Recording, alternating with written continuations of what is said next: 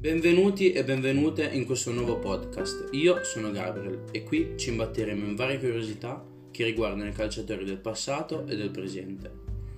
Oggi iniziamo con un calciatore che ha espresso il suo miglior calcio negli anni 50, Stanley Matthews, talento di Stoke-on-Trent che ha segnato una parte di storia del calcio inglese ed europeo. Iniziamo.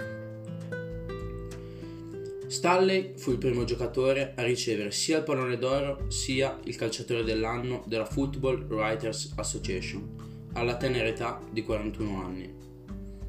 Giocò a livello professionistico fino all'età di 50 anni, grazie ad una dieta vegetariana e alla completa assenza di alcol. Infranse questa sua regola di vita solo dopo la vittoria dell'FA Cup del 1953 con la maglia del Blackpool, bevendo una coppa di champagne.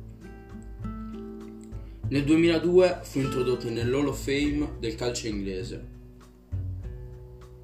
La finale del 1953 dell'FA Cup fu rinominata la finale di Matthews per la sua magnifica prestazione che portò alla rimonta da 3 a 1 a 4 a 3 del Blackpool negli ultimi 30 minuti e la vittoria della Coppa.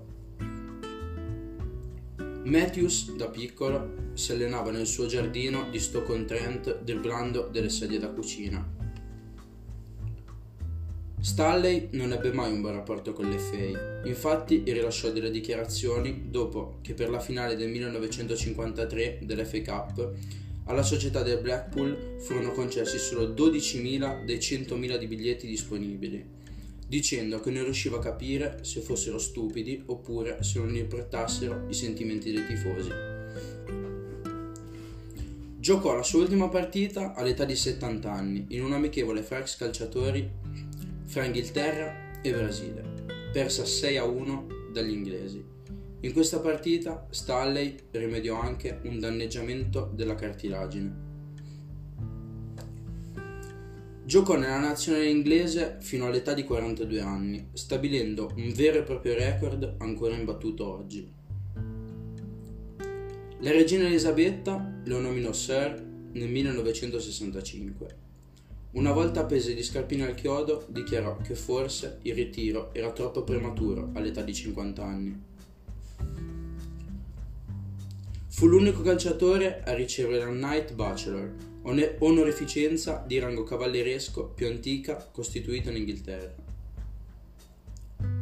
A fine carriera, ogni estate, si recava in Africa per allenare dei ragazzini e venne così soprannominato l'uomo nero con la faccia bianca. Durante l'apartheid guidò in Sudafrica una squadra di solo calciatori di colore per combattere il razzismo. Durante la sua carriera non ricevette mai né un cartellino rosso né un cartellino giallo e fu così soprannominato il primo gentiluomo nel calcio.